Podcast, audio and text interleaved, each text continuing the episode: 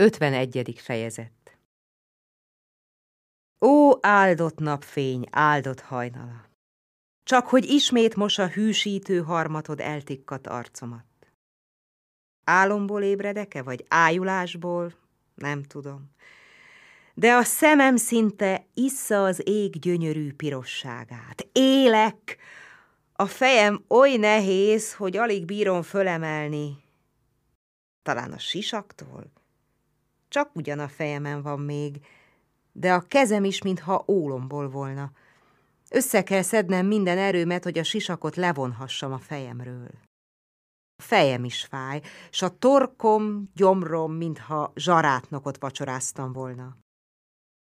Nézem a sisakot, be van horpadva, szakadva, nyúlok a fejemre, a hajam össze van tapadva a vértől, a sisak beszakadásán látom, hogy pallossal csaptak reám, mégpedig hátulról.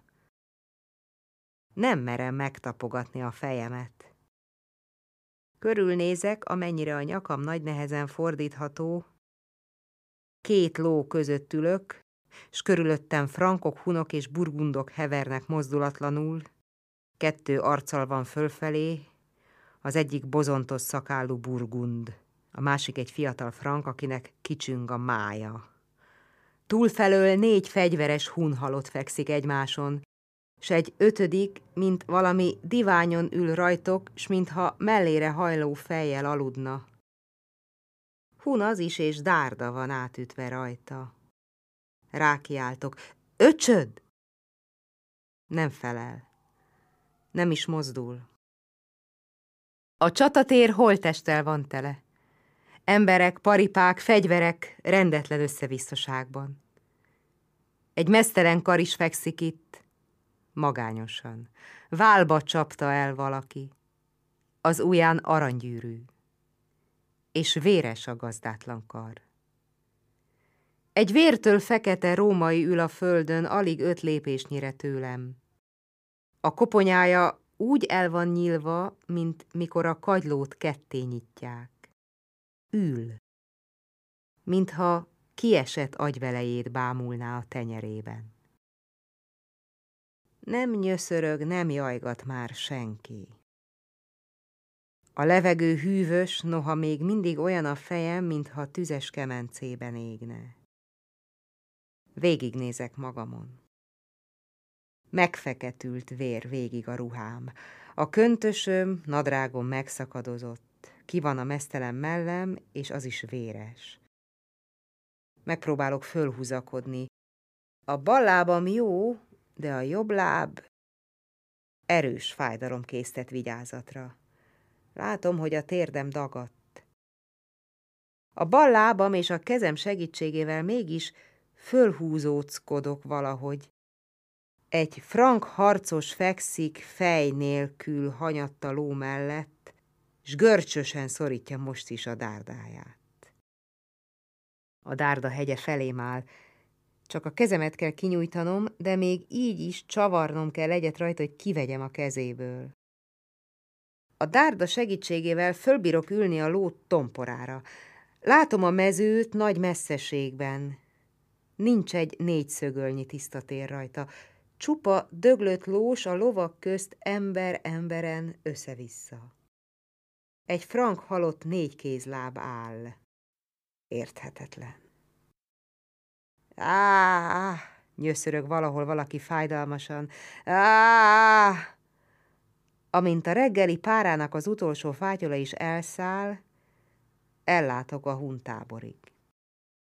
A szekerek várfal formán körítik, s előttük lovas őrök állnak mindenfelé. Nézem a római tábort, azaz, hogy Nézném, de nem látom sem erre.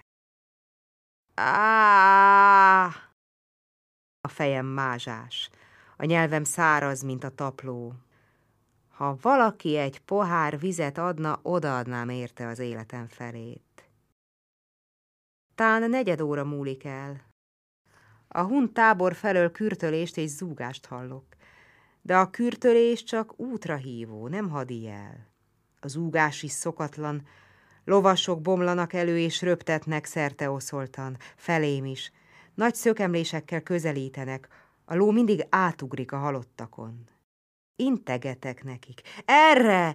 Erre! De csak össze-vissza száguldoznak, olykor megállnak, s a messzeséget vizsgálják napkelet felé. Az egyik mellettem vágtat el, rám se néz, össze-vissza iramtatnak, mintha megvesztek volna, és időnként hallom a kiáltásukat.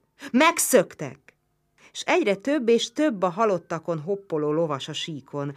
A tábor zsibong, mint a mékas. A síposok vidám visongása hallik mindenfelé. Értem már, a rómaiak elvonultak az éjjel. Hála a hunok istenének! Végre valami kellemes érzésem is van ebben a gyötrelmes állapotomban, most már bizonyára előjönnek és fölszedik a sebeseket. Várok türelmesen, bár a szomjúságom pokoli. Ha a gyümölcs érezni tudna, csak az érezhetne, ahogy én, mikor az aszaló kemencében szárítja a hőség. Tehát miért nem mozdulnak már? Bizonyosan Attila nem engedi őket. Cseled gyanít. Csak egy-néhány száz lovas iramlik szét a világ minden tája felé, fölföl röppenve a holt lovakon át, hogy fölfedezze a ne talán lappangó ellenséget. Fél óra múlván mégis látom, hogy előzöllenek a szekerek közül a papok, a jámborok, s mindenféle nemzeti nők, meg a halász ugorok. Úri lovasok is ereszkednek elő. A csatamezőn kezek és süvegek emelkednek föl, s kiáltozás kezdődik. Ide! Ide! Erre! Erre! Hé! Vizet! Á! hangzik erősebben a nyöszörgés. Egy bambuszból font pajzs hever a közelemben. Beleszúrom a dárdát, és fölemelem. Ide! Ide! De mikor jutnak el hozzám? A lovasok csak a főurak, ahogy látom. Szemléletre járják csak a véres csatamezőt. Csak a gazdám is jönne, vagy a népéből valaki. Egyszer végre felém is közelednek, kiáltok. Segítsetek! Szirtos hun főúr megállítja a lovát, s bámul rám, vagy hogy a halottak nagy csoportjára körülöttem. Mindjárt jönnek, érted is, biztat lelkűen. A tömlődett, hátra tapint. Nincs velem. Miért nem jön ki mind a tábor, szólok panaszosan, hiszen sokan vagyunk sebesültek. Attila tiltja, feleli a lovas. Még meg lehet, hogy a római a hátunkba kerül. És tovább halad. Egy másik lovas kiált neki. Ki volt az a király, akit az éjjel temettek? Teodorik, feleli szírtos. S a ló a halottakat kerülgetve vitte tovább. Aztán sokáig nem közelített felénk senki. Pedig a táborból nagy csoportokban jöttek már elő szekerekkel is, szedték a halottakon való kincseket, s fegyvereket. Más csoportok a betegeket szedték össze. Bent a táborban mindenfelé szólt a síp és a duda. A kezem már százszor elfáradt az integetésben, és az örökké valóság órája is lejárt, mikorra hozzám is elérkezett végre a segítőkéz. Adtak innom és sarogjára tettek. A patakhoz vittek, ahová a többi sebesülteket is hordták. A patak még akkor is vörösbor színű volt. A partján is töménytelen halott, hát még a medrében. A papok, szarmata asszonyok és az ugorok mostak, kötöztek bennünket, míg a többi a harctéren szedte az értékeket. Hallottam, hogy csupán lónyerekből szedtek egy nehány száz szekérre valót, de felét se vitték el. Mágiákat raktak belőle a mezőn, hogy elégessék rajta azokat a halottakat, akik vagy előkelő urak voltak, vagy csapatvezetők, vagy zoltánok. Némelyik mágiát csupa törött lándzsanyelekből, fapajzsokból és kocsirészekből rakták össze. Azokat a holtakat is mágiára hordták, akiknek atyafia volt a táborban. Nekem csak a fejemen meg a lábamon volt kötözni valósebb. Azt mondanám, szörnyűség volt a lábamra ránéznem, de vétkeznék a panaszommal, mert hiszen olyan sebesülteket láttam, hogy behunytam a szememet. Azok a jó pogány papok, Áldja meg az Isten különösen Szodorót közöttük, az kötötte be a lábamat egy bellonott halottról szakított vászonnal. De ezernyi ezer sebesült vár az ápolásra. Arra már nem kaptam embert, hogy csátnak a sátorába is elszállítsanak. Hiába kiáltottam hol az ugoroknak, hol az asszonyoknak, biárra, bucsára is, ott hagytak bennünket a parton. Tettek a fejünk alá vánkosul nyerget, lófejet, süveget, és azt mondták, tűrjünk, míg ránk is kerül a sor. Az egészségesek persze vagy vigadtak, vagy zsákmányoltak, mint meg ott feküdtünk az égető napon, a legyek ellen harcolva, s rettegve, hogy egyszer csak fölkerekedik a tábor, s elhagynak bennünket a hollóknak. Az öreg lúpusz püspök is ott szorgalmaskodott a sebesültek között. Latinul kiáltottam neki, Heus Domine! Hozzám jött. Ígérte, hogy estére, mikor visszatér a táborba, értesíti csátot. De nem tért vissza. Ott hált a sebesültek között. Egy ital vizet, ha adna valaki, nem bánnám, ha érte azonnal meg kellene is halnom. Másnap Attila végiglovagolt a csatatéren. Elnézett hozzánk is, helyenként vigasztalóan szólott. A sebetek dicsőségetek. Még az úton meggyógyultok, és egészségesen érkeztek haza. Még a haldoklók is boldogan tekintettek reá. De a gazdám nem volt a kíséretében. Meghalt-e, vagy sebesülten hever? Nem tudtam. Már akkor forróság volt rajtam, gyehenna. Fél kézre tápászkodtam, és vért hánytam. Egy Esztán nevű Zoltán ült mellettem lábatörötten, rám kiáltott. Csű az apát sarkantyúját, csoma van rajtad. Akkor már magam is tudtam. A torkom hónajam meg volt dagadva, a csatából megmenekültem, a pestisbe beleestem. 52. fejezet Másnap délután összeszedték a sebesülteket, s elhorták a táborba. Láttam, hogy engem elkerülnek. A csoma növekvő erővel gyulladt belém. A halál a lábamnál fogva húzott már, de én még mindig kapaszkodtam az élet gyökerébe. Feleim, könyörögtem síró szemmel a mellettem elmenőknek, ne hagyjatok itt! Nem is feleltek. Azután egyenként szólongattam őket. Taros, könyörülj rajtam! Sukoró, vigyetek már engem is! Cobor, mozduljon meg a szíved! Cobor meg is állt, a vállát vonogatta. Mit használ neked, ha beviszlek is? Csoma van benned, az epattát.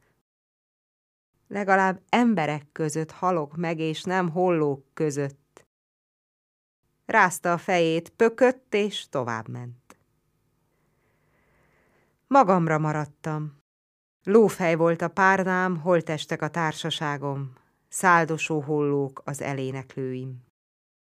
A mezőn kigyulladtak a nyergekből és fapajzsokból rakott mágják.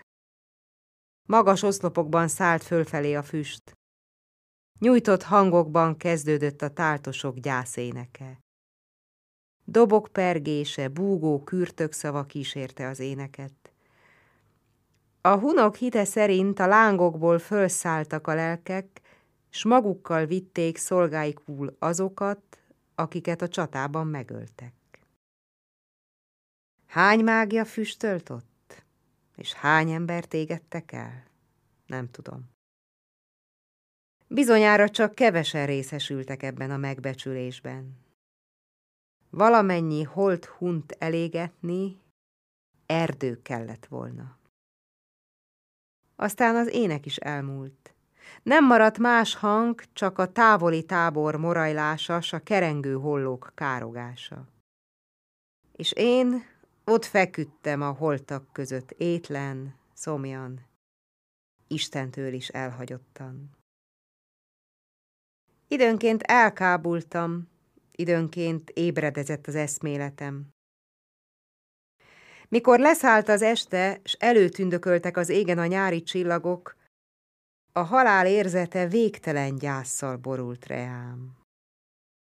Csak éjjel ne halnék meg, csak még egyszer látnám a virradatot, a piros hajnalt, a fölkelő napot, és hát csak még egyszer, csak még egyszer ihatnék ebben a földi életben. Akármi ronda vizet, csak víz legyen, mert a belsőmben a pokol parazsa ég. A patak itt folyik előtte alig tíz lépésnyire, s én itt gebedezek a szomjúságtól.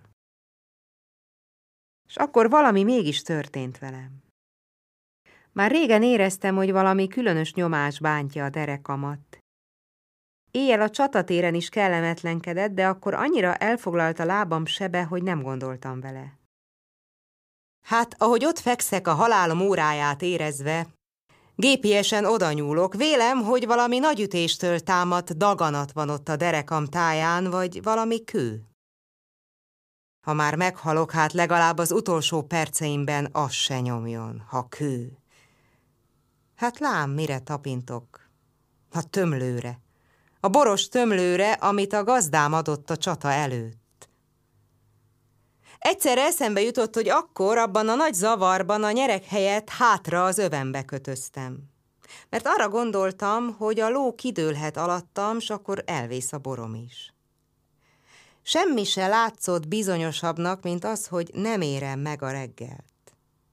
Az öröm érzése mégis olyan lobot vetett bennem, mint mikor az elalvó tűz az utolsó lángjában még egyszer fellobog. A fogammal téptem ki a dugót, s ittam. Ittam mohón, végtelen ivással, és ittam, és ittam. Az a savanyú, méregerős bor, vagy inkább ecet. Éreztem, hogyan járja át minden eremet inamat. Ittam egész testemmel, ittam. Minden porcikám, testemnek minden molekulája itt a szívta a bort, csontomba, velőmbe belement, beleomlott, eloszlott bennem, mint spongyában a víz. Mind megittam az utolsó cseppig, s nyomban elaludtam. Meddig tartott az alvásom? Nem tudom. Lehet, hogy egy nap, lehet, hogy két nap is, az arcomat záporeső verte. Dörgött és villámlott, villámlott és dörgött. Még mindig hanyat feküdtem, és a kezemmel védtem az arcomat. Eközben látom, hogy a világosság nappali, érzem, hogy az eső átveri a ruhámat. Mintha nem is esne, hanem öntenék az égből a vizet. Fél óra múlván szűnt a zápor, s a nap kisütött. A lábamat víz mosta csendesen. Ilyetten észlelem, hogy a patak megáradt, s annak a vize terjedez. Már látom az áradatot, de sárga iszapos ár helyett bíbor színű szennyes víz hömpölyög a mederben. A csatatérről folyó víz. Fölvonakodok nagy innal, kinnal, hátrább a lófejre, hogy a derekamat rátámaszthatom, s látom a rohanó árvizet, látom, mind bugdácsolnak a hullámokban a halottak, mint lejtenek a süvegek és fapajzsok, nyergek, fasisakok, nyilak, dárdák, szénacsomók. A víz egyre nő. Már a derekam alá is becsemcseg. Már emelgeti is a lábamat. No, a szerencsétlenség sokféle módot küld, hogy meghalljak. A halottak pedig egyre utaznak előttem. Egyik hanyat, másik háttal az égnek, a harmadik oldalt. Némelyiknek csak a köntöse látszik ki, de mennek tízével, húszával utaznak a habos veres vízben, s bugdácsolnak, integetnek, mintha mondanák, ó, be jó vízben utazni a más világra, tarts velünk, Zéta! Egyik-másik megáll és forog. Az újonnan érkezők hozzáütődnek és vele forognak. Aztán egy nagy társaság jön egyszerre, eltolja a forgókat, s új halottak kerengenek némán, komolyan. De amilyen gyorsan összegyűlt a társaság, épp hogy gyorsan szét is oszlik. Egyik a másik után oldalog el, utoljára csak egy marad, egy félig levágott nyakú római, kinek feje a vállára van billentve. Az magában kereng, nagy komolyan, aztán az is tovább lejt, mintha táncolna. Már a mellemet is ellepte a víz. Változatosságképpen egy nagy rossz híd lebeg felém. A híd rövid, s a karfája kérges fából való. Arra gondoltam, hogy az a híd elvihetne engem a táborba. Minden erőmet kapásra szedem. A híd jöttön jövöget, hozzám ér, belé kapaszkodok görcsösen. A következő percben én is ott lebegek a hűs hullámokban, utazok a híddal, a halottakkal, utazok hosszan, végtelenül ringatózva, a hullámok a nyakamat mossák, az arcomba is felfelcsapnak. Mikor arra a helyre érünk, ahol a tábort gondoltam, látom, hogy a térség üres. Sehol egy sátor, sehol egy szekér, csak a szanaszét feketélő tűzhelyek vallják, hogy ott volt Attila tábora. A parton egy farkas ivott a vízből, sokat ehetett, mert mohón ivott. Vitt a víz tovább. Végtére este felé embereket láttam a parton, férfiak, asszonyok, gyermekek álltak a víz szélén, csákjákkal és gajmós botokkal húzgálták ki a halottakat, az úszó fasisakokat, dárdákat, fegyvereket, fatalpú sarukat. Kiáltok, Isten nevére! Kihúztak. Bámulva álltak körül. Könyörüljetek, mondottam, vigyetek házba, adjatok ennem. Csak néztek, bámultak. Akkor eszmélkedek rá, hogy görögül beszélek, holott ők katalaunok. Se nem frank, se nem burgundi, se nem gót, Eddig csak holt tanúit látták a csatának, most, hogy egy élő került eléjük a csatából, ugyancsak merezgették rám a szemüket. Végre egy papot pillantok meg közöttük, annak nyöszörgök latinul. Reverendissime domine! Én lupus püspöknek a rabja vagyok. Aztán nem tudom, mi történt velem. 53. fejezet Bolond az, aki kétségbe esik. Íme, én reám hány alakban tört a halál, hol az üstökömet ragadta meg, hol a lábamat, hol a mellemet, belém is bújt, s mégis itt vagyok. De azt máig se tudom, hogyan kerültem ki élve a pestisből. Néha azt gondolom, a fiatal vér ereje mentett meg, Néha azt gondolom, hogy az a megecetesedett erős vörösbor járta át orvosságként a testemet.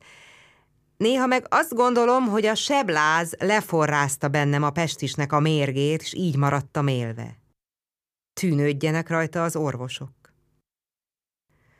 Lupus püspök bizonyára elámult, mikor hozzávittek, s mondták, hogy szolgájának vallottam magamat de szentember volt, nem dobatott ki a házából. Tiszta fehér ágyban ébredtem föl, fejemen, lábamon puha kötés, a szoba levegője tömjénnel illatos, a falakon szentek képei. Az ágyjal szemben öblös kandalló előtte bőrökkel takart alacsony karosszék. Páter Sanctissime! Hálálkodtam neki, mikor már megszólalhattam. Van-e az emberi nyelvekben olyan szó, amelyel meg lehetnek köszönnöm a jó voltodat? Hozzám vetődtél, tehát bizonyára Isten küldött, felelte az öreg. A többivel ne gondolj. De látszott az arcán, hogy bámul a latinságomon. Azt gondoltam, hún vagy, mosolygott jóságosan. No de ne beszélgessünk, túl vagy a bajon, áldasség érte az Úr neve. Ámen, feleltem könybe lábadt szemmel. Az a sült csirke, amelyet hosszú koplalás után először ennem adtak, úgy olvad belém, mint a vaj. Soha életemben olyan gyönyörűséggel nem ettem. A pecsenye illata nem is az orromba ment, hanem a lelkembe, a hús, az már a számban erőmmé változott. Aztán bort ittam rá egy pohárral, s éreztem, hogy elértem az életemnek azt az óráját, amelynél boldogabb órám soha nem leszen. Az öreg püspöknek valami húsz papja volt, kanonok és tanulópapok együtt laktak az öreggel. A templomi ájtatosság végeztével levetették a ruhájukat, egyik kanonok főzött, a másik söpört vagy a kertben dolgozott. A harmadik a tehenet gondozta vagy fát vágott. Egy nehány tanított, egy néhány a híveket gondozta, kinek-kinek megvolt ott a dolga. Hogy ím fölépültem, az öreg nem győzött betelni a tudományom csodálatával, mert ő bizony a papjaival együtt nem sok könyvet nyűtt el. A világi írók közül csak Ovidius naptárát ismerte. A papjai meg csak éppen, hogy olvasni tudtak. Mikor az erőn visszatért, úgy ültem közöttük, mint Krisztus 12 éves korában a papok és írástudók között.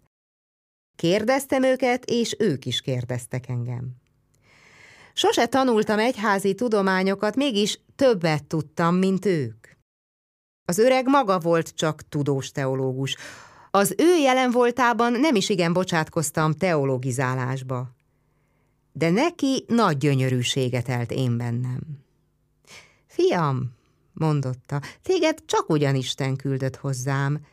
Csak a katalóni nyelvet tanuld meg, és a misézés módját fölszentellek, és te leszel az utódom. A papok olyankor görbeszemmel néztek rám, de én gyakorta ismételtem, hogy nem kívánok más lenni a klérusban, csak alázatos kutya. Eleinte nem igen hitték, de aztán, hogy fölkelhettem, és az apró házi munkákban is buzgolkodtam, megnyugodtak. Ó, tudok én alázatos lenni. A rabszolgaság nagy tanítómester az alázatosságban. Lassanként meg is szerettek. Azt se bánták már, hogy az öreg fiaként bánik velem, árnyéka vagyok. Én járok vele a halottakhoz is. Én ülök mellette a menyegzőkön, s más ünnepeken is. Isten adta nekem ezt a fiút, mondogatta az öreg a népnek is. Meglássátok, ebből szent ember lesz. Hát a szentemberségből annyi meg is volt bennem, hogy nem bántottam soha senkit, s ha valaki kedvetlenül nézett reám, annyi figyelmet tanúsítottam iránta, hogy meg kellett szeretnie de ez csak játék volt nekem. Megvetettem azokat az embereket, akiknek minden beszéde csak a maga ügyei, meg a házi ügyek, plegykák, babonák. Csupán az öreg püspököt szerettem igazán fiúi szeretettel. Az igazán szent ember volt. Némelyik ember öltözik bársonyba, sejembe, s rangja, méltósága minden más fölött hordozza, s mégis, mikor vele beszélünk, mindjárt érezzük, hogy ő kegyelme csak emberi testben élő állat. Más ember megöltözik kopott plundrába, jár köntösben és félretaposott saruban, de ha megszólal, mindjárt érezzük, hogy állati testben élő angyal. Némelyik ember akárhány iskolát jár is, akárhány könyvet olvas is, az értelme homályos. Tud szavakat, könyvcímeket, dátumokat, de ha a véleményét kérdezzük, elámulunk az ostobaságán. Másik ember, ha analfabéta is, világos értelmű, jó érzésű. Áldás azoknak, akik vele mellette élnek. Az én püspököm is ilyen kopott öreg angyal volt szegény. Marha szőrből készült fekete csuhában járt, nyáron hajadon főtt és mezitláb, télen süvegben és csizmában.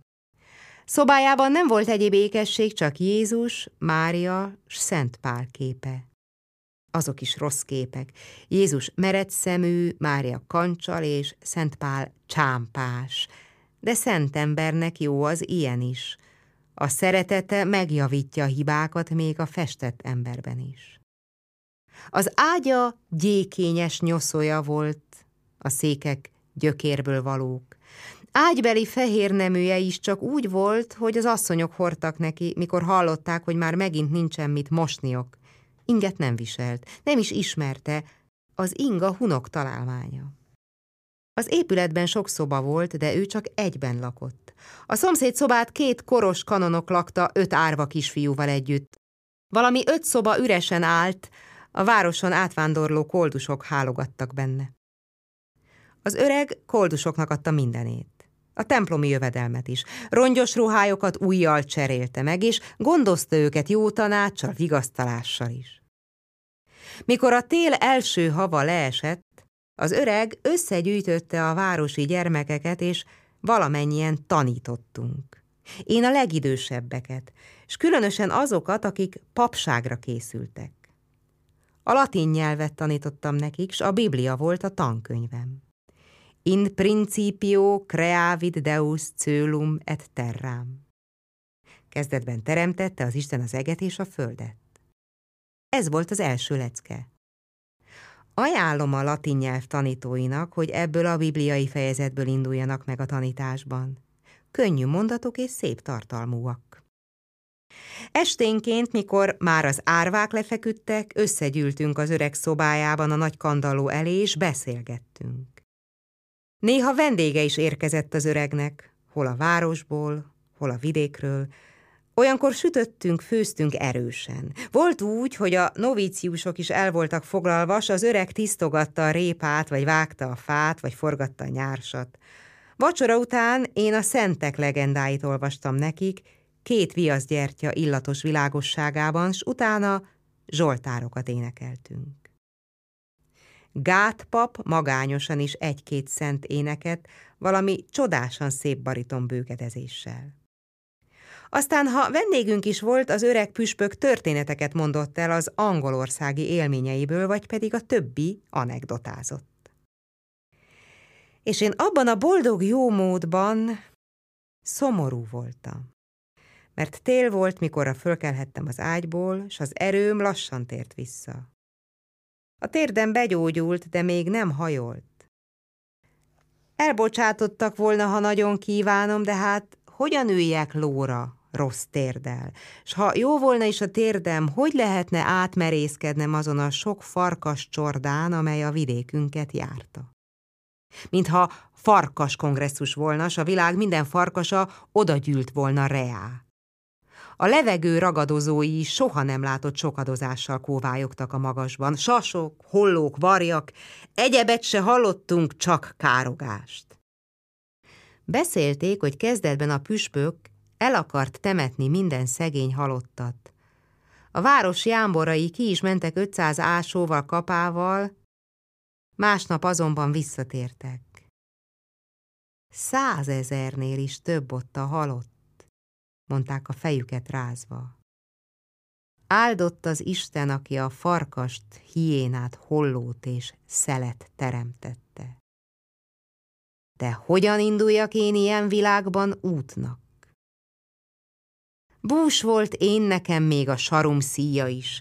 Dolgozni is csak azért dolgoztam szívesen, hogy ne gondolkodjak. De este, mikor lefeküdtem, bizony akármilyen fáradt voltam is, nem bírtam elaludni. Mi történik most otthon? Hogy éppen én nem mehettem haza? Néha olyan erővel rohant meg a hazatérés vágya, hogy kész lettem volna hajadon fővel gyalog nekilódulni a világnak. A püspök sokszor faggatott, hogy miért búsulok, mi bajom nála. Ha nem tetszik a szegényes asztal, szívesen főzett többet. Ha ruha kell, szóljak. Egyszer aztán elmondtam neki az emőkével való történetemet. Hallgatta, szótlanul hallgatta. A végén aztán a fejét csóválta reá. Különös, hogy ilyen tanult, okos ember, mint te vagy, ennyire rabja egy tanulatlan oktalan szoknyának. Hiszen én is voltam fiatal, én is cselekedtem bolondságokat, másztam falat, átúztam folyót, áldogáltam hideg, szeles éjszakán olyan ablak alatt, amelyik mögött a tündér nyugodtan hortyogott, de már az életemet nem tettem volna tányéra, hogy oda nyújtsam neki névnapi ajándékul. Elhiszem, sóhajtottam de a leány nem emőke volt. Emőke csak egy van. Át kell ezen jutni, fiam, mint a fogzáson, vigasztalt. Az a leány a télen már bizonyára férhez megy, s mikorra hazajutnál innen, talán már szoptat is.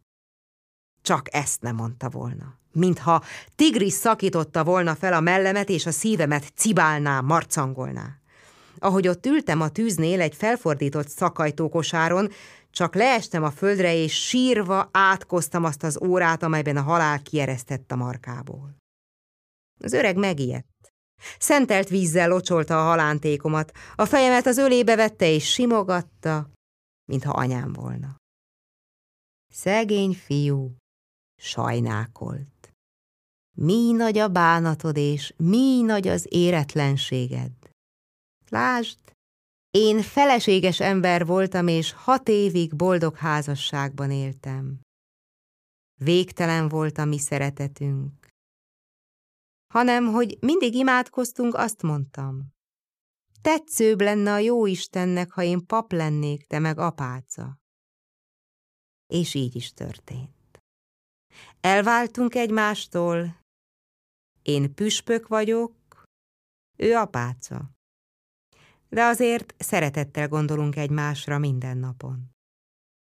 A szomorúság is csak olyan hólyag, hogyha nagyon feszül, elpukkad. A szent történetén nevetésre fakadtam. 54. fejezet Elment a hó. Jött a csoma. Öt-tíz halott naponként, később húsz-harminc is. A püspök húsvét napján pappá szentelt, hogy legyen, aki segítsen neki a gyóntatás és a temetés munkájában. Belenyugodtam, hogy pap leszek. Minek is térnék vissza, gondoltam. Hiába vitézkedtem a csatában, fejet nem vittem a táborba a rovók elé.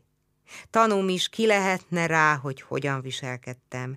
Csát legfőjebb, ha fölszabadít, ha ugyan ott nem eszik a varjak őt is a csata mezején, de se vagyont nem kapok, se méltóságot, hogy emőkét megkérhetném.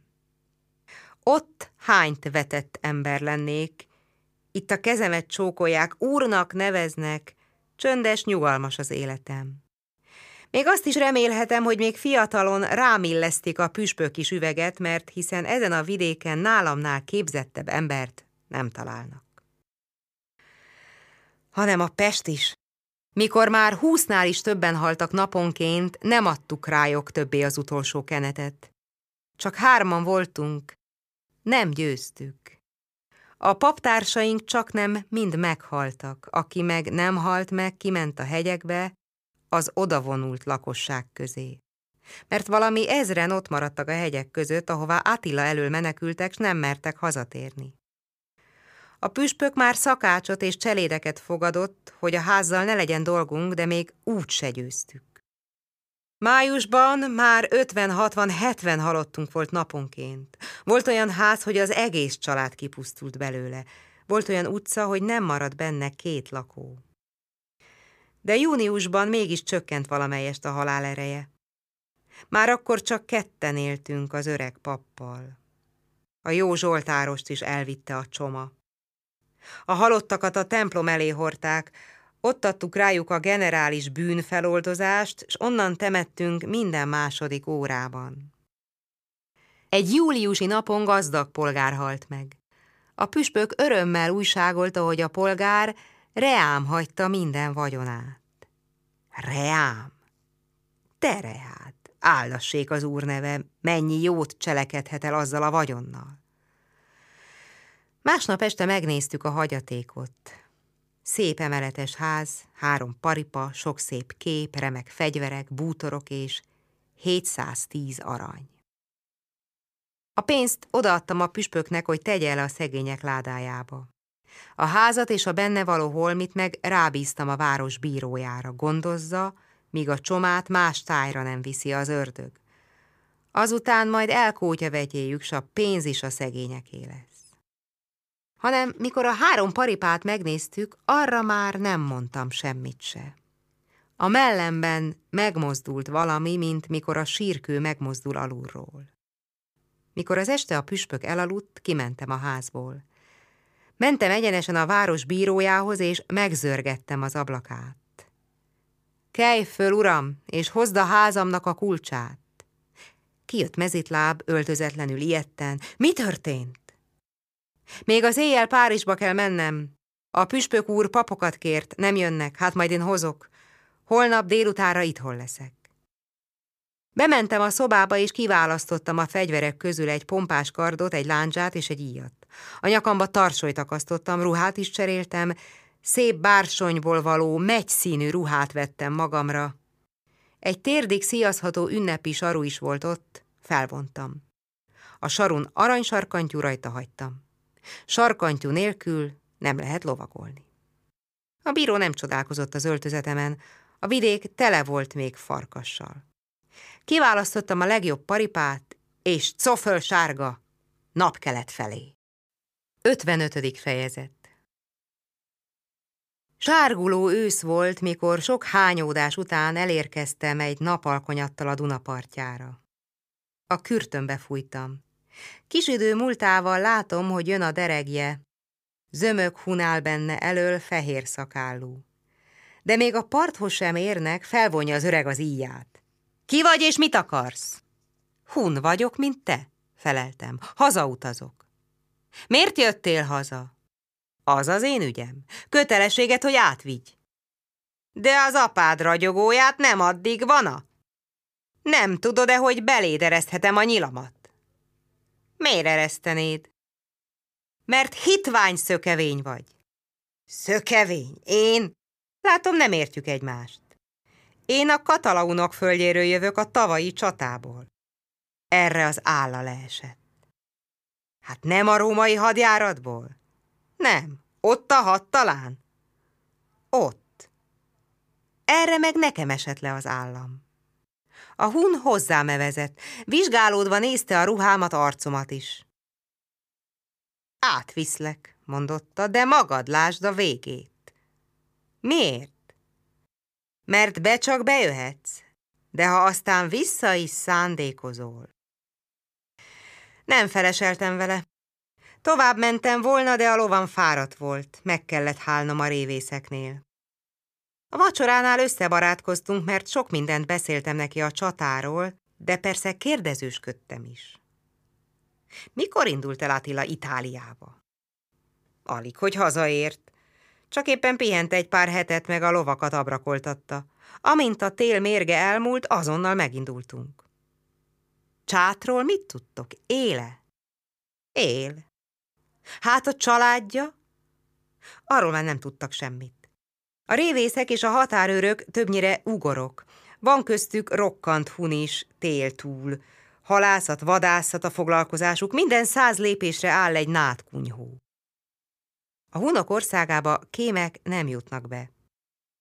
Másnap jókor reggel útnak eredtem, s este felé már elém tündököltek Attila fapalotájának tornyai. Micsoda zavaros érzések hánykolódtak bennem, le nem írhatom. A szívem hol égbeszállóan repdesett, hol szárnyaszegetten hult alá egy aggodalmas gondolatban. Hajadon-e még? Hogy néz rám, ha eléje lépek?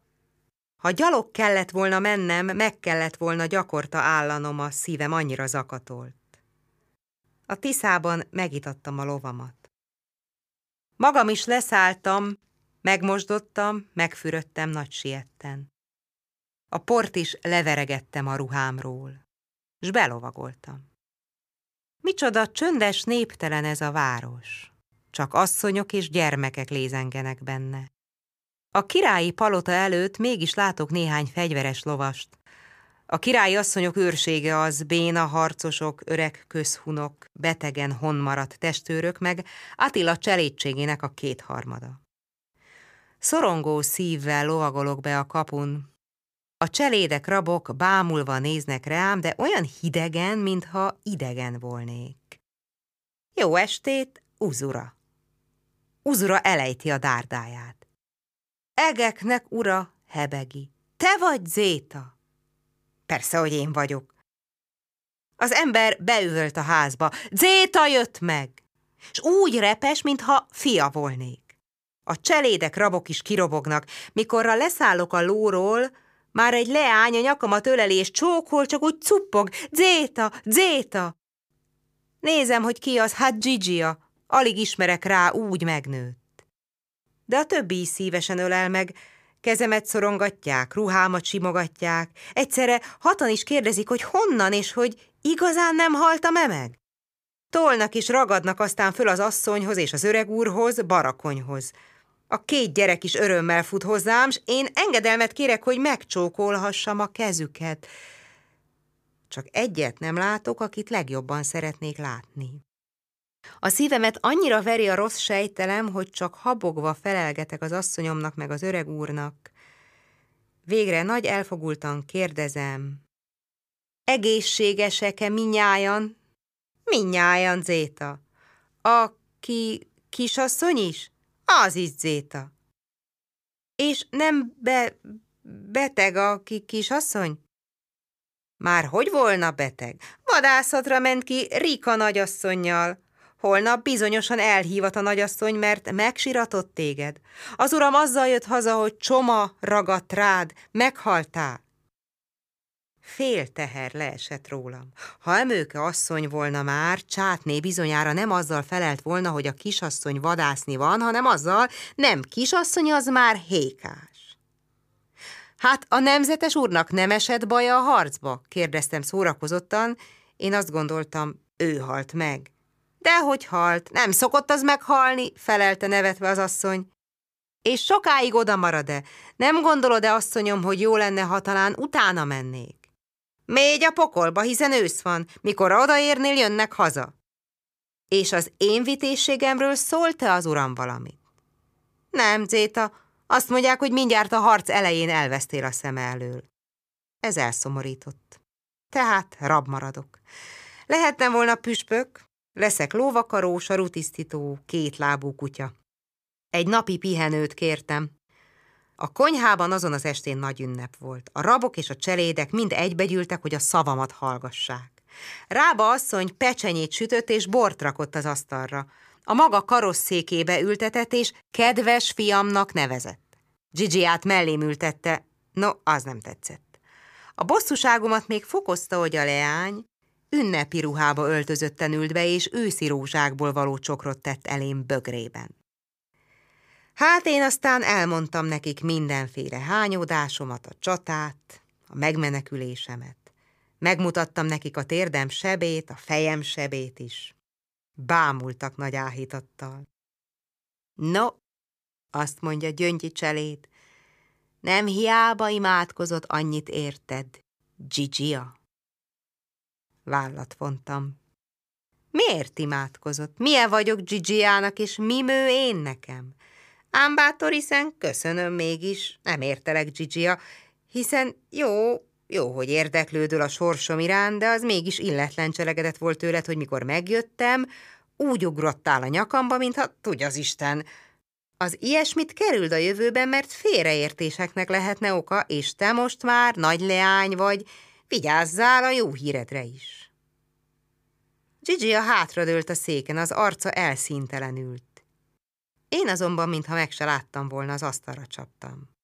A tyúkom, a kis fekete ördög megvan-e még? A cselédek elmosolyodtak és uzurára néztek. Uzura elvörösödött, a fejét vakarta. No, mi a? Hát, mondja végtére rábasszony. Uzura föláldozta a te emlékedre, mikor hallotta, hogy meghaltál. Agyon csapta, s elégettük hogy a más világon is a te tyúkod legyen. 56. fejezet Másnap délelőtt csak ugyan hivatott a királyné. Én már akkor el is készültem. A jó raptársak szinte versenyeztek, hogy melyikük dolgozzon többet a katalauni ruhám tisztításán. A szíjakat sárga festékkel kenték be, a bársonyporát kikefélték, az aranygombokat ragyogóra dörzsölték, Szakadás, ahol volt, megvarták. Röviden, mikorra fölébredtem a régi szobámban, már akkor tisztítottan hozták a ruhámat. Az asszonyom is kitett magáért. Szép, széles, gyolcs gallért adott.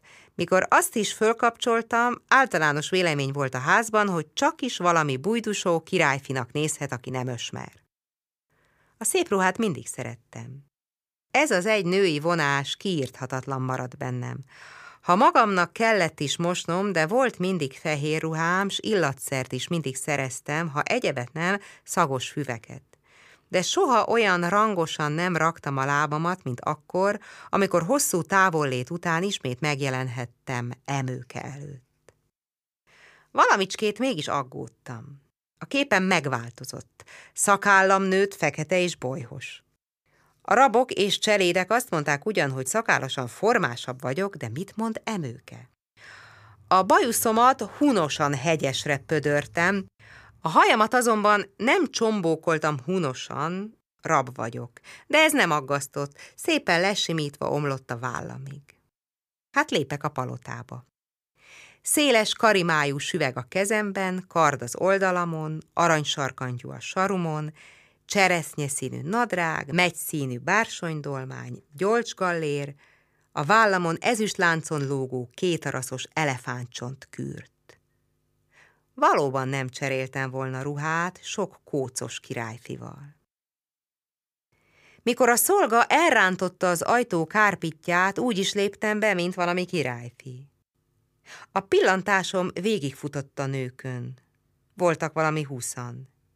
Emőke is köztük, piros virágú fehér ruhában, a haja hátul egy ágba fonottan, mint az előtt. Csak épp, hogy rápillanthattam, de azzal az egy pillantással is láttam, hogy semmit se változott. Egy kenderszínszőke nőre próbáltak fehérkék új ruhát. Mikor én beléptem, szinte megrándultak a meglepődéstől. De én már akkor mélyen meghajoltam, s féltérdemre ereszkedve vártam a királyné megszólítását. Teremtő Isten szólt a királyné a kezét összecsapva, te vagy egy zéta, hogy megijesztesz bennünket? Bocsánatot kérek, felséges asszonyom, nincs más ruhám, csak ez, amelyben jöttem. Alázatomat és szolgálatra való készségemet méltózzál megismerni ebben az ijesztő ruhámban is. Jár közelebb, no, Nézzétek, lányok, micsoda nyalka legény lett ez a fiú. Zéta, beszélj nekem sokat, mindent. Az a hír jött, hogy meghaltál. Megkönnyeztelek. Köszönöm, felség, bókoltam meghatottan. Ha tudtam volna azokban a nehéz óráimban, megvigasztalódva éreztem volna magamat. Beszélj sokat, mindent, hogy hol jártál, hol éltél, miért nem jöttél meg a múlt év őszén? A kerevetre ült, s félkönyékre támaszkodva nézett, de bámult a többi is. A fehérbőrű szőke idegen leány a lábához ült, s hidegen vizsgált végig. Emőke hímzett párnát tett maga alá, s háttal a királyné kerevetének támaszkodott. És talán ő is mosolygott. Nem tudom bizonyosan, mert nem mertem ránézni. De éreztem, hogy kedves bámulatuk vagyok. Nem szoktam elfogódni. Ritka ember az, akinek a tekintete megzavar. De akkor, hogy ismét láthattam emőkét, s éreztem, hogy a szeme rajtam pihen, alig bírtam megszólalni. Csak álltam előttük, nem tudtam, hol kezdjem. Felséges asszonyom, mondottam végre, nem tudhatom, mi érdekel, és mennyi a sok történetből, amelynek tanúja voltam. Minden érdekel, minden. Hozzatok neki egy széket, vagy ülj le a szőnyegre, hiszen ebben a ruhában olyan feszes vagy, mintha újévi köszöntőt akarnál mondani. Dobd a sarokba azt a süveget, és ne ünnepieskedjél. Én hát leültem közéjük egy alacsony párnaszékre. A süvegemet letettem. Hogy minden szem mosolyogva nézett rám, elmúlt az elfogultságom, Láttam, hogy gyermekek között vagyok, mert a nők, mikor vidámak, mindig gyermekek, tíz éves gyermekek. Csak emőket tekintete nyomott meg édesen. Felséges asszonyom, mondtam, ha rám bízott teljesen az elbeszélést, attól tartok, hogy hosszadalmas leszek és unalmas, mert a te körödben, felséges asszonyom, úgy érzem magamat, mintha a felhők felett volnék. Parancsold, hol kezdjem? Itt, a város végén, mikor lóra ültetek, aztán elmondod az utazást, a csatát és minden hányódásodat. Egy pajkos szemű hun nő hozzátette. És azt a részt mondod el legbővebben, amelyikről hallgatni akarsz. Nevettek. Csak a fehérbőrű szőkeleány maradt komolyan csodálkozó szemű. Később tudtam meg, hogy a tréfás nő, Écska királyné, a szőkeleány, meg nem ért még hunul, germán nő, a neve Ildikó. Hát ott kezdem, ahol parancsolott felséges asszonyom. Hajnal volt, mikor fölültünk a város szélén, és a főpap megáldott bennünket. Bizony búsak voltunk.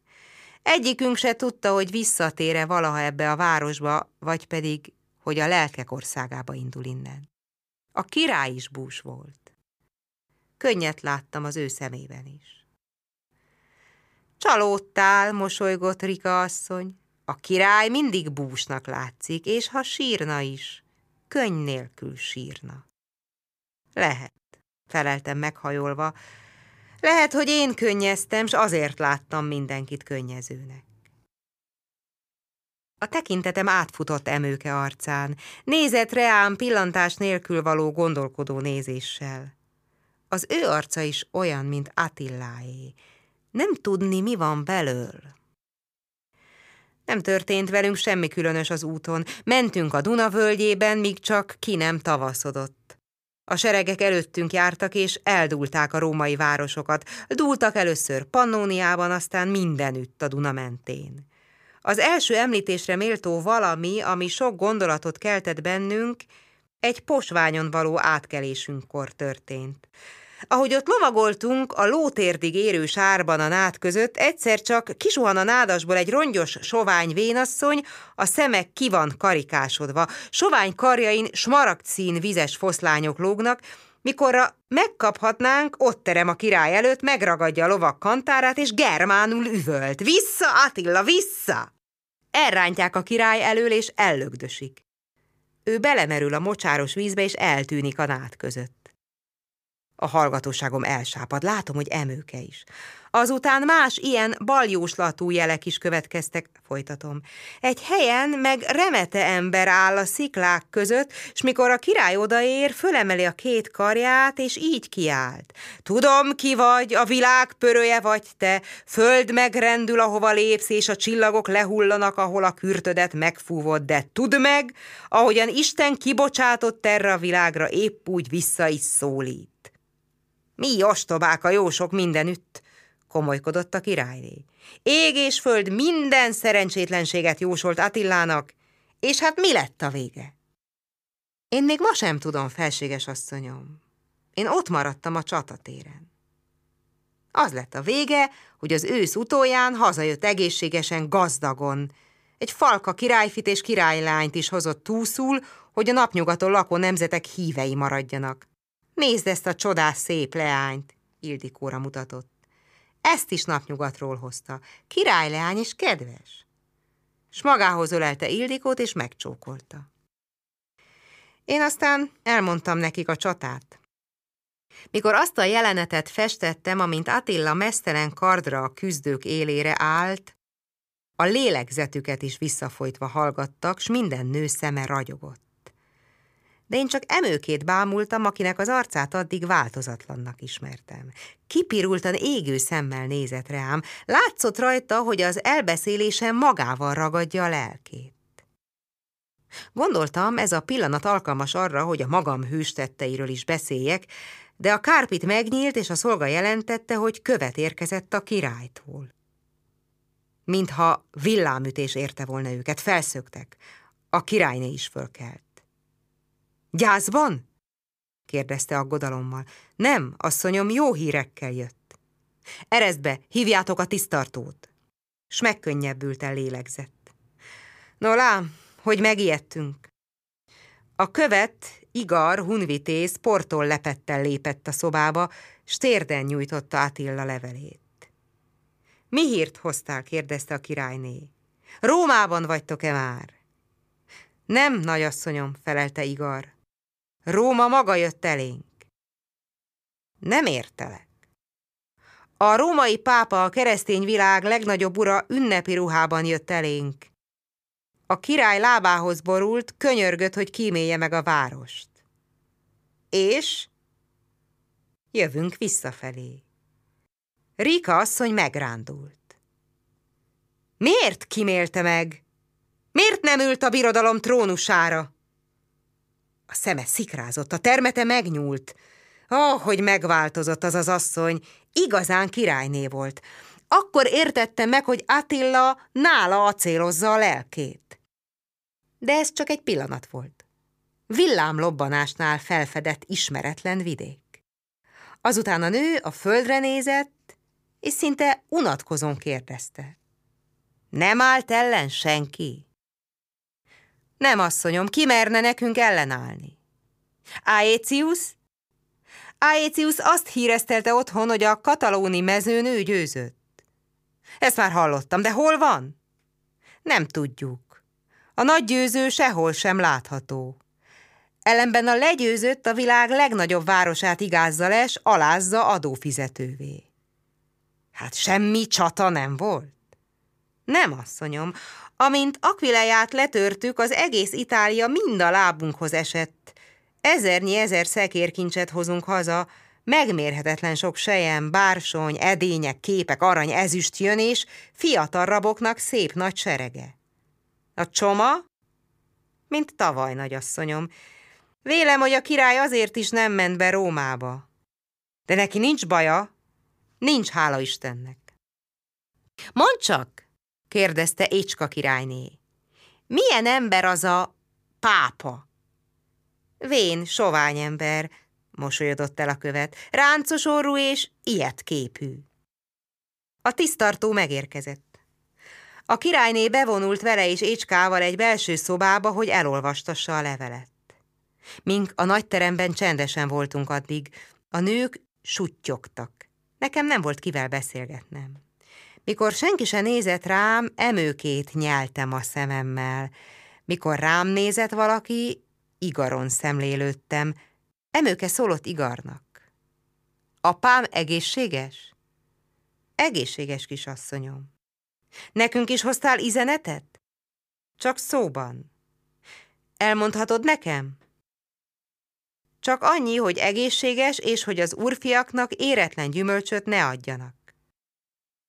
Emőke a kerevetre ült, és Ildikó nyakát átölelte. Az arcát az arcához szorította. Ugye szép ez a leány, Zéta? Láttál-e ennél szebb leányt? Láttam, kisasszonyom. Ugyanhol? A Tisza partján, kisasszonyom. Ott láttam egyszer egyet lóháton, vadgalamb színű ruhában, fátyolosan. A szeme megrebbent, de az arca egykedvű maradt. Szép vagy, kedveskedett Ildikónak, szép vagy. Érted? Ildikó elmosolyodva bólogatott. Érted? Szepp, fagy. S nevettek. 57. fejezet Megint Rába asszonynak a szobájában. Dehogy is engedett volna másút laknom. Inkább ő költözött egy kisebb kamarába. Fáradt voltam már. Megkértem az öreg mindenest, hogy ne osszon rám dolgot még azon a napon. Hát ebéd után befeküdtem a szobámba. Jó hűvös szobácska volt az. A falát egy hervat koszorú ékesítette. Emőké volt az a koszorú valami nászünnepen. Mikor kidobták, fölvettem és fölakasztottam a falra szemben a nyoszójámmal. Az volt az egyetlen dísze a szobának. Másút mindenütt a szakácsasszony kivasalt szoknyái lógtak, s keményítő illattal telítették a szobát. Még jóformán el sem aludtam, hallom, hogy a fakilincs halkan megkattan. Az ajtó megnyílik, és Gigi a kandít befélénken. Alszol? Nem. Mit akarsz, Gigi-a? Halavány volt és kisé komoly. Belépett és megállt előttem, mint az iskolás leány a tanítója előtt. Milyen nagy ez a leány, hogy megnőtt, gondoltam. Mikor elmentem, még gyermek volt, most már férjhez érett hajadon. Nyúlánk és kebles. Az arca is megtelt. A cselédek pajkosan kisasszonynak nevezik. Talán, hogy emőkének a viselt ruháiban jár. Bántotta is a szememet mindig. Beszélni szeretnék veled, mondotta aggodalmasan. És állt az ajtó mellett, ujját az arcára téve, mintha attól tartana, hogy kikergetem. Egy foszlott szalmaszék volt a szobában, arra intettem. Leülhetsz. Leült. Csak azt kérdezném, rebegett, csak azt, hogy mit vétettem neked? Miért gyűlölsz engem? Én? Nem megszégyenítettél tegnap húsz ember előtt. Ó, azt hittem, kisül a két szemem. És a szeme elnedvesült. Miért? Magad szégyenítetted meg magadat, jó leány. Furcsádon furcsa, hogy kérdőre vonsz engem, mint valami bíró. Nem kérdőre vonás egy zéta, csak alázatos kérdés. Tudni szeretném, mivel bántottalak meg, hogy magamat igazoljam, és hogy máskor azt a hibát el ne kövessem. A leánynak ez az okos beszéde meglepett. Örülök, mondottam, hogy ilyen értelmes vagy. Így legalább könnyen tisztázhatjuk az ügyünket. Szép volt, és jól esett nekem, hogy olyan szívesen fogadtál, mikor hazatértem. De ami sok, az sok.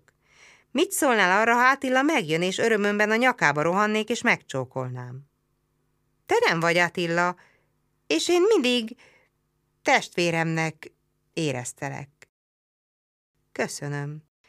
De látod, az emberek nem tudják, mit érzel, s balra magyarázhatnák. Ez se neked nem jó, se nekem.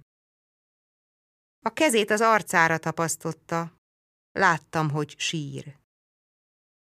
Nem volt szándékom, hogy fájdalmat okozzak neked, Gigia. Mit is beszélsz testvéri érzelmekről? Te is rab vagy, én is rab vagyok, a sorsunk szomorú. Beszélj inkább arról, hogyan éltetek a másfél esztendőn, amíg oda voltam. Mit szólt a gazdánk, mikor megjött? Gigi a kötényébe törölte a könnyeit. Azt mondta, hogy akkor látott utoljára, mikor a harc megkezdődött. És a vitéségemről nem beszélt? Nem, csak azt mondta, hogy a sebesültek között láttak utoljára, de te nem sebes voltál, hanem csomás. És csát halottnak vélt?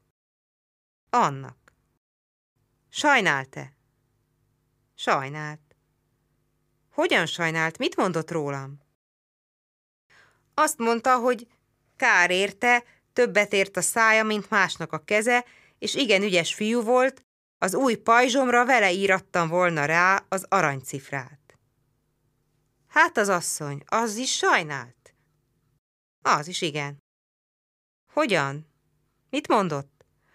Azt mondta, hogy bolondság az ilyen rabot elvinni a házból. Senki se tud ilyen szépen meghajolni, köszönni, beszélni. Az ilyen rab ékessége a háznak, mint a sejemkárpit. Ugyancsak szitta az urát, hogy elvesztett. És a kisasszony mit szólt? kérdezte vásítva. Milyen jól sikerült az az ásítás. Mit szólt? Semmit. Hát ő nem sajnált? De. Sajnált? Sajnált. De hát hogyan? Mit mondott? Mit is? Bizony elfeledtem már. Mit is? Igaz, egyszer azt mondta, hogy azt mondja, talán jobb neki így. Percekig tartó csend következett. Elfelejtettem, hogy Gigi ott van, a szavai forgószélként kavarogtak a lelkemben. Nem kérdezele többet? Szólalt meg végre. Engem nem kérdezele? És szinte hallottam a szíve dobogását. Nem, feleltem a szememet lehúnyva. Eredj a dolgodra. 58. fejezet Este felé emőke hazatért. Egy hervatlevél színű lovacskán járt akkor. Kezes kis kedves állat volt az. Ott legelészett mindig a ház körül, s akárki szólította, hozzáfutott. Olyan volt, mint a kutya. Tudtam, hogy elmondja majd az anyjának, miket beszéltem a királynénál, és hogy felhivatnak vacsora után. De vajon nem azért hivat-e föl, hogy ő maga is szólhasson velem? Az ajtó előtt Két sűrű lombú tamariszkfa piroslott. Nem tudom, honnan kerülhetett oda, talán éppen az én hazámból hozta a csát a feleségének. Az alatt szoktam ülni, mikor a gazdámat vártam. Akkor este is odaültem, hogyha hivatnak, ne késsek. A várakozásomban nem is csalódtam. Még jóformán végén se voltak a vacsorának, kiszólt Gigia az emeleti ablakon. Zéta? Nem láttátok Zétát? Mondjátok neki, hogy jöjjön föl. Az asztalnál ültek. A két gyermek mellett ott ült egy kisasszonyforma leány is, akit én még nem ismertem. Az öreg apó képe már olyan volt, mint a piros posztó a bortól. Zéta, dorgált az asszony, te csak a királynénál beszélsz. Ó, asszonyom, mentegetőztem, hogyan beszélhessek, ha nem parancsolod? Rabnak a neve hallgass. Te nem vagy olyan rab, a te neved beszélj. Köszönöm, mindig örömmel, ha szólítasz. De hiszen, ha csak a csatát magát beszélném el, az is eltartana egy hétig, és ha csak az én uramnak a cselekedeteit beszélném, arra is kevés lenne egyest. Hát láttad az uramat a harcban? De láttam ám, asszonyom, a vihar volt ő, emberi alakban. De hiszen ő nem látott téged, azt mondja, mindjárt elvesztél a szeme elől. A gazdának nem kötelessége látni a rabját. A rabnak kötelessége látnia a gazdáját. Mindig mellette vagy mögötte harcoltam én. S míg csátnak a tetteit beszéltem, szomorúan gondoltam arra, hogy láma királynénál leültettek engem, itt meg állva kell beszélnem. A fél lábamat még akkor is sajoltam, különösen, ha sokat álltam vagy jártam. Még most is, ha időjárás változik, bizony emlegeti a térdem Katalaun síkját. És azon este mind csak csátról beszéltem. Gondoltam, csátéknál csát az érdekes. Az asszony valóban áttüzesedve hallgatott, a két kisgyermeknek is nyitva maradt a szája, csak az öreg barakony pislogott a kancsó mellett, s emelgette bokros ősz szemöldökét. Na, fakadt ki egyszer, én 45 csatában forogtam, de a 45 csatáról nem beszéltem ennyit összesen, mint ez a kölyök itt erről az egyről. Már mindenki hős, ha egy fáradt ellenséget kardra kapott, század beszél róla. A gyermekek szeme már ragadt az álmosságtól. Az öreg is laposakat pislantott, csak az asszony nem akart betelni a beszédemmel, meg emőke. Várj kisé a szóval, mondotta az asszony. A gyermekeket lefektetjük. Bevitték a gyermekeket. A harmadik szobából kihangzott, hogy az egyik gyermek, a Dénes, mindenképpen vissza akar térni, de ágyba biztatják, majd Gigi a mesél a vörös medvéről meg a tündér királyfiról. Az öreg elszenderült. Magunk voltunk emőkével. Félkönyéken nézett reám. A három ezüstmécses serceget olykoron. Megszólaltam. Kisasszonyom, nincs-e valami mondani valód? Ha anyám bejön, beszélj Attiláról. Szép lehetett, mikor megjelent a sereg előtt aranyos sisakban. Ó, beszép lehetett az az ember! Szép, mint valami földön járó Isten! És maga elé merült a nézése. Csátné visszatért. Beszéltem Attiláról. Olyan apróra elmondtam azt a jelenetet, mintha festőnek beszélném. Emőke felkönyökölt az asztalra, és szinte itt a szavaimat. Az arcát a mécsfény rózsaszínűre festette. A karja gömbölyű volt, mint a márvány nimfáké.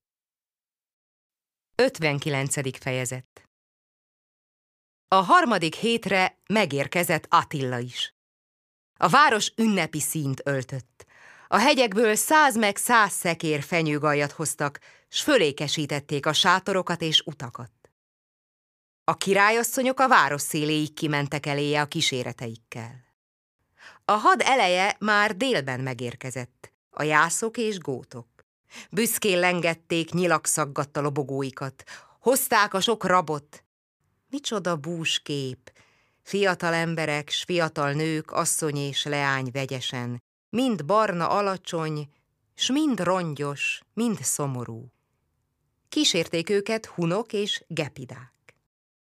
Este felé kürtök rivallása hírelte, hogy közeledik Attila is. A síposok zenéjét már messziről lehetett hallani. A város népe mind kün. A férfiak a süvegüket lengették, a nők fátyolukat, s örömkiáltozás vegyült a zenébe. Áldás! Áldás! A király kézintéssel üdvözölte az asszonyokat. Csupán a gyermekeit csókolta meg. Ott aztán persze elbomlott a rend. Minden hun harcos a feleségére ölelkezett. A gyerekek diadalmasan vitték előre az apjuk íját, lándzsáját, pajzsát. Sátorról sátorra lehetett látni, mind csókolják még a lovat is, és mint vizsgálják néhol az udvarra állított rabot, már akinek valami okból még az úton odaengedték, hogy szolgálja. A két gyermek mellé én is ki voltam rendelve. Mink is kimentünk persze csát elé. A szolgák közül csak én, hogy a család mögött járjak. S arra az alkalomra föl kellett öltenem a katalán ruhámat, csak éppen, hogy a süveget kellett otthon hagynom. Bezzeg elbámult csát, hogy engem meglátott.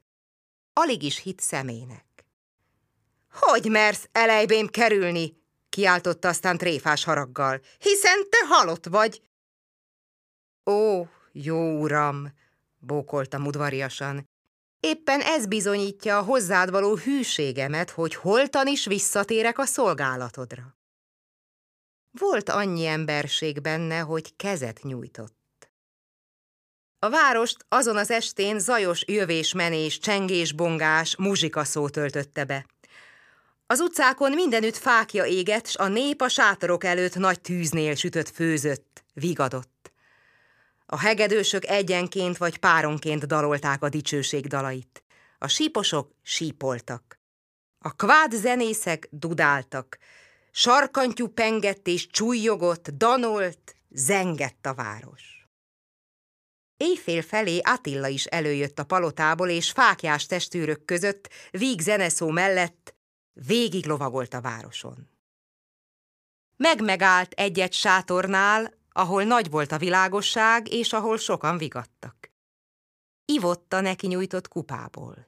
Kezet szorított az öregekkel, s a nép viharos áldásolása között lovagolt tovább. Másnap megérkezett a derékhad is a zsákmányolt szekerekkel együtt. Reggeltől estig való végtelen hosszú sor, szekerek és szekerek. És még másnapra is maradt. Csát este hivatott. Itt az óra, gondoltam dobogó szívvel. Csát fölment a rapság alól. Hát szólott is róla. Fiam, mondotta, tudom, hogy harcoltál a katalóni síkon, s egy pár nap múlván meg is vizsgáljuk az érdemeidet, de mostan Attillának kell lesz. Sok a dolog. Neki ajándékoztalak. Hát csak fogd a holmidat és jelentkezzél Rusztinál vagy Ménaságnál. Mintha villám sújtott volna belém, úgy álltam ott. Mit ér nekem, hogy fölment a szolgaságtól, ha áttesznek a király ravói közé? Uram, nyögtem csüggetten. Engedd megvallanom, hogy nehéz megválnom innen.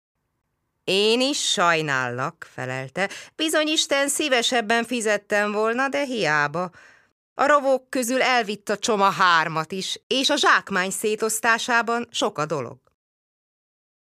Oly nagy volt a kétségbeesésem, hogy csak álltam ott, mintha gyökeret vert volna a lábam. Könybe lábadó szemem emőkére fordult. A leány a gyertyalángjában nézett, egykedvű, merengő nézéssel. 60. fejezet A zsákmányos szekerek ott álltak százával, ezrével hosszú sorban a főutcán, a téren s a királyudvarán. Az írószoba előtt nagy halmokba volt hányva az a zsákmány, amit lovon, összvéren és tevén göngyölegekben hoztak el. Többnyire szőnyegek voltak, s különféle kelmék. azokat kellett megolvasnunk, felrónunk. Hetekig tartó munkas unalmas, már ugyanis annak, akinek semmi része benne. Szomorú is voltam én végtelenül. A király udvarán szanaszét a széles tornácokon tíz csoportban dolgoztunk. A rabok bontogatták a zsákmányt, a becsüsök egy pillantással megbecsülték.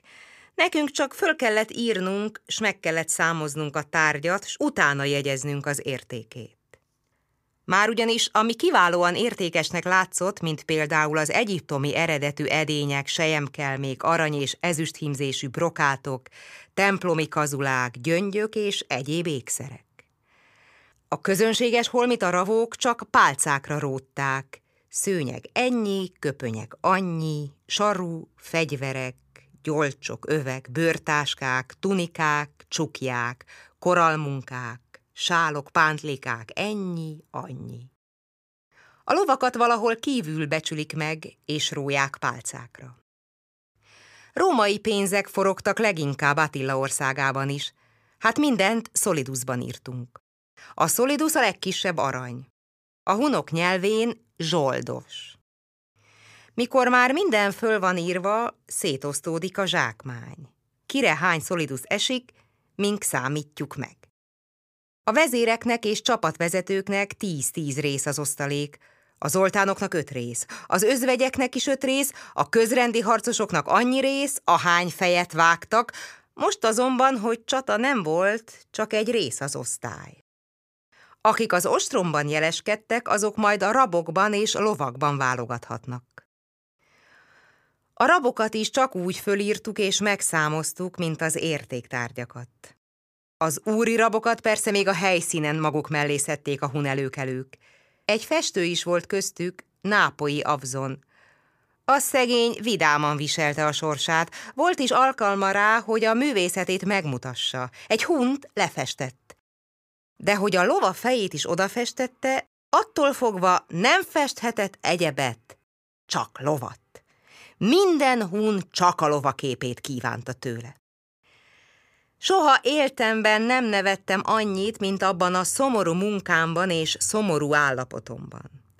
A becsüsök mindent rosszul becsültek meg, így például egy ládából értékes kámea gyűjtemény fordult ki.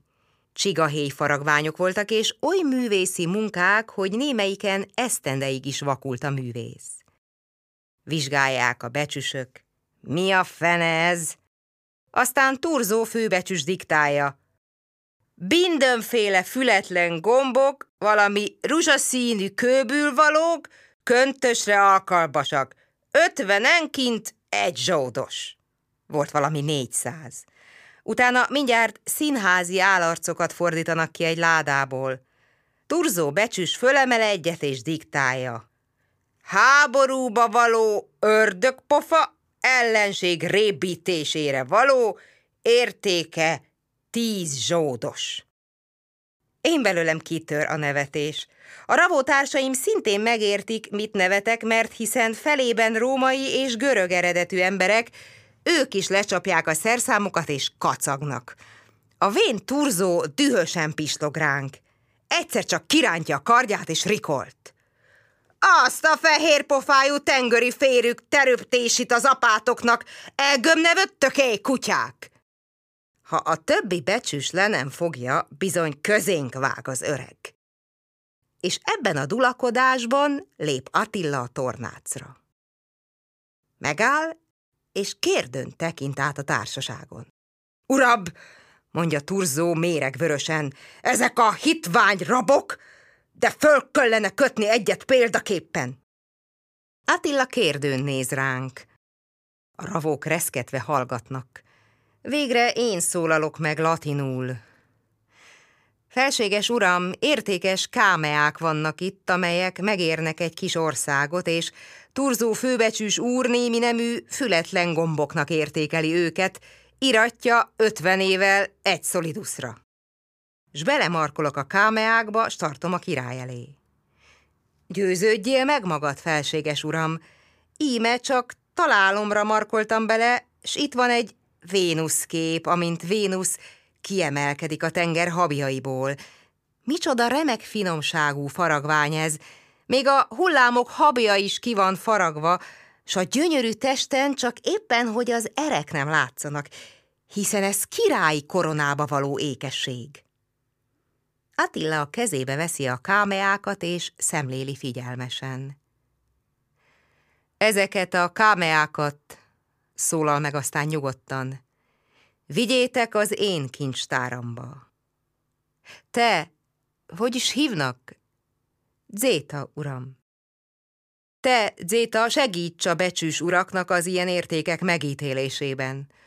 Ami kiváló, magamhoz váltom. Te meg öreg turzó, ha valaki akkor nevet, mikor haragszol, tanítsd becsületre, akár ha kardal is. A holló ögyebeg, dörmögte az öreg, hiszen közéjük is vágtabb volna, ha nem lefogták a karobat. Az öreget aztán én békítettem meg. Lást, turzó uram, mondottam, nincs olyan ember a világon, aki mindent érthetne. Te soha e nem láttál, hát akármilyen okos ember vagy is, nem értékelheted. Persze, hogy úgy van, felelte az öreg, de azért debb tűröbb, hogy rajtabb vihogjatok. Egy esős napon nem dolgoztunk. Délután átmentem csátékhoz. Olyankor a rabok és cselédek ott is tétlenkedtek. A sárban nem láttam emőke lovának a nyomát. Otthon is volt. Meglátott, hogy oda megyek. Fölhivatott. Attila helyettem egy asszonyrabot ajándékozott csátnak. Az asszony egy milánói patriciusnak a felesége. Menekülése közben fogták el, várhattak érte jó váltságdíjat. Azért szólítottak föl, hogy írjak levelet a patriciusné családjának. Szívesen. A házban nem volt írószer, át kellett futtatnom egy rabot a királyi íróházba, ott ültem az ajtó mellett addig csátéknál, s tűnődtem. Szólhatok-e emőkével? A gazda nem volt otthon, csátné is látogatóba járt valahol a nagyobbik fiával, csak hárman voltunk a szobában, s olykor Gigia. Megszólítottam a rabnőt, kérdeztem, hogy mit írjak. Száz font aranyat kérnek értem, sírta. De honnan fizethetne ennyit az uram, hiszen feldulták mindenünket. Borunkat, gabonánkat is elvitték, a házban meg egy párna nem sok, annyit se hagytak. Kisé hervat, füstös arcú hölgy volt. Örökké könnyezett, és épp ezért nem lehetett tudni, hogy szép volt-e valamikor. Gigi-a tudott vele beszélni, és tolmácsolta a házban az asszony szavát.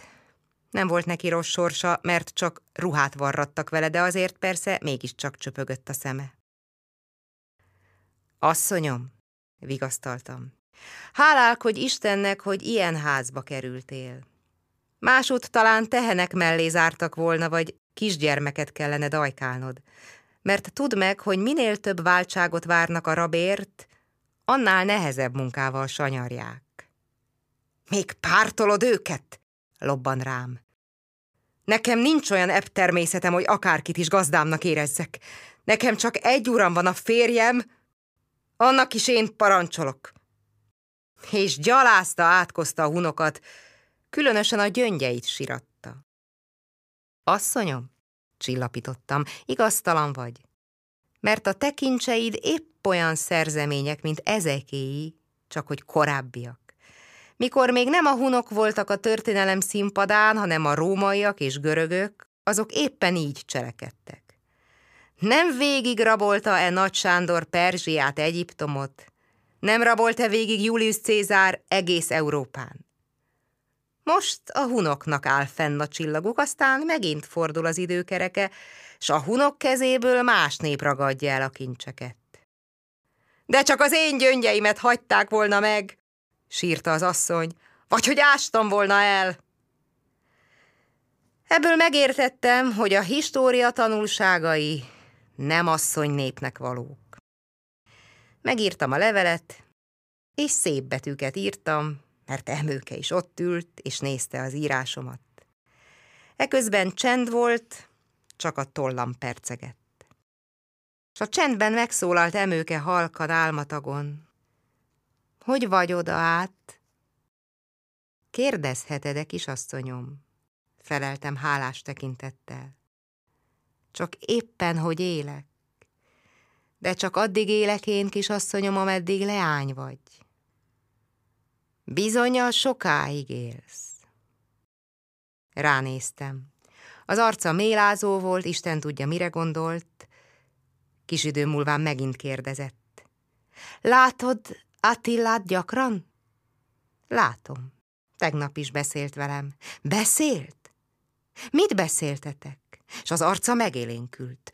A szeme várakozással tapadt az arcomra, az a bűbájos szeme, az a csupa titok és csupa zene szeme.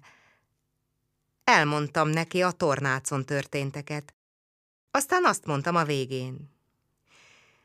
Mióta nem láttam Attilát, megvénült. A szakállában fehér szálak vannak. Meglást, kisasszonyom, három év múlván vén ember lesz. Soha! Mosolyodott el.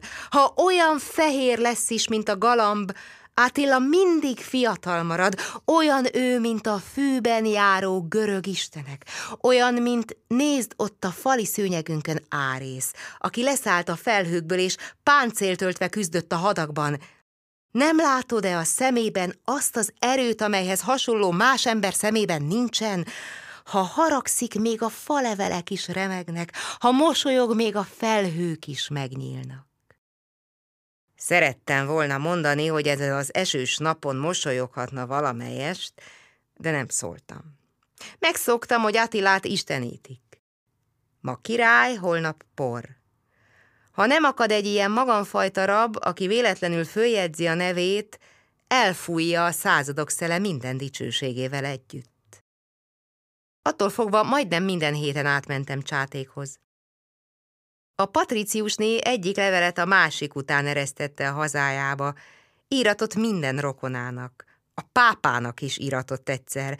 Volt úgy, hogy kifelejtett valamit a levélből, s másnap este ismét át kellett mennem, vagy ha nem mehettem, akkor a következő estén. A leveleket a jövő menőkövetek hordták. Majdnem minden héten jött-ment a követség.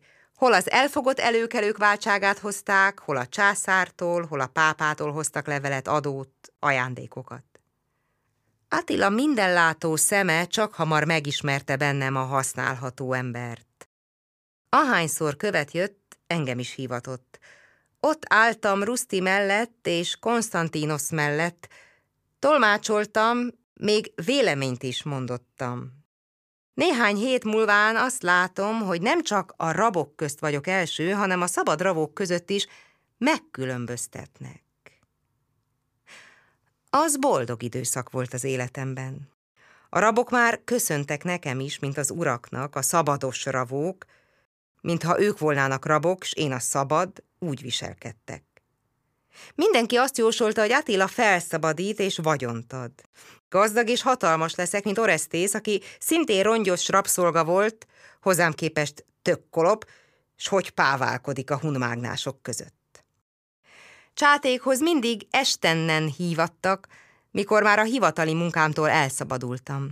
Olyankor beszélgettünk is. Miről? Mindig csak Attiláról. Kik jártak nála? Mit mondtak? Mit felelt? Ha tetszőset beszéltem Attiláról, emőke szeme csupa öröm volt. Búcsúzáskor a kezét nyújtotta, megcsókolhatott. A patriciusnél látva, hogy milyen öröm nekem az a kéznyújtás, egyszer nagylelkűen szintén kezet nyújtott. Megcsókolhatod, mondta ő is, hunul. Azon aztán könnyezésig nevettünk. Azonban négy szem közt nem beszélhettem emőkével. Mindig ott ült a szobában az anyja is, vagy Gigia, vagy más nőcseléd. A kölykek is ott csintalankodtak. Meg kellett elégednem azzal, hogy látom és hallhatom a szava zenéjét. Elmenetelemkor többnyire Gigia kísért le a mécsel a lépcsőn, és ő zárta be az ajtót. Mindig boldog szívvel váltam meg emőkétől, mert mikor jó éjszakát mondtam, sorra kezet csókoltam nekik, már a patriciusnénak is, s olyankor magammal vittem emőke finom kis kezének a melegét. Hát annyira kábult voltam olyankor, hogy már a lépcsőn nem is szóltam Gigiának, csak amikor jó éjszakát mondott, akkor ocsúttam föl. Egyszer aztán megszólított. Zéta, te mindenkivel kezet szorítasz, mikor elmégy, csak nekem fordítasz hátat. És ezt oly búsan mondta, hogy elmosolyodtam. Bocsáss meg, nem szándékosság, csak szórakozottság. És akkor kezet nyújtottam neki.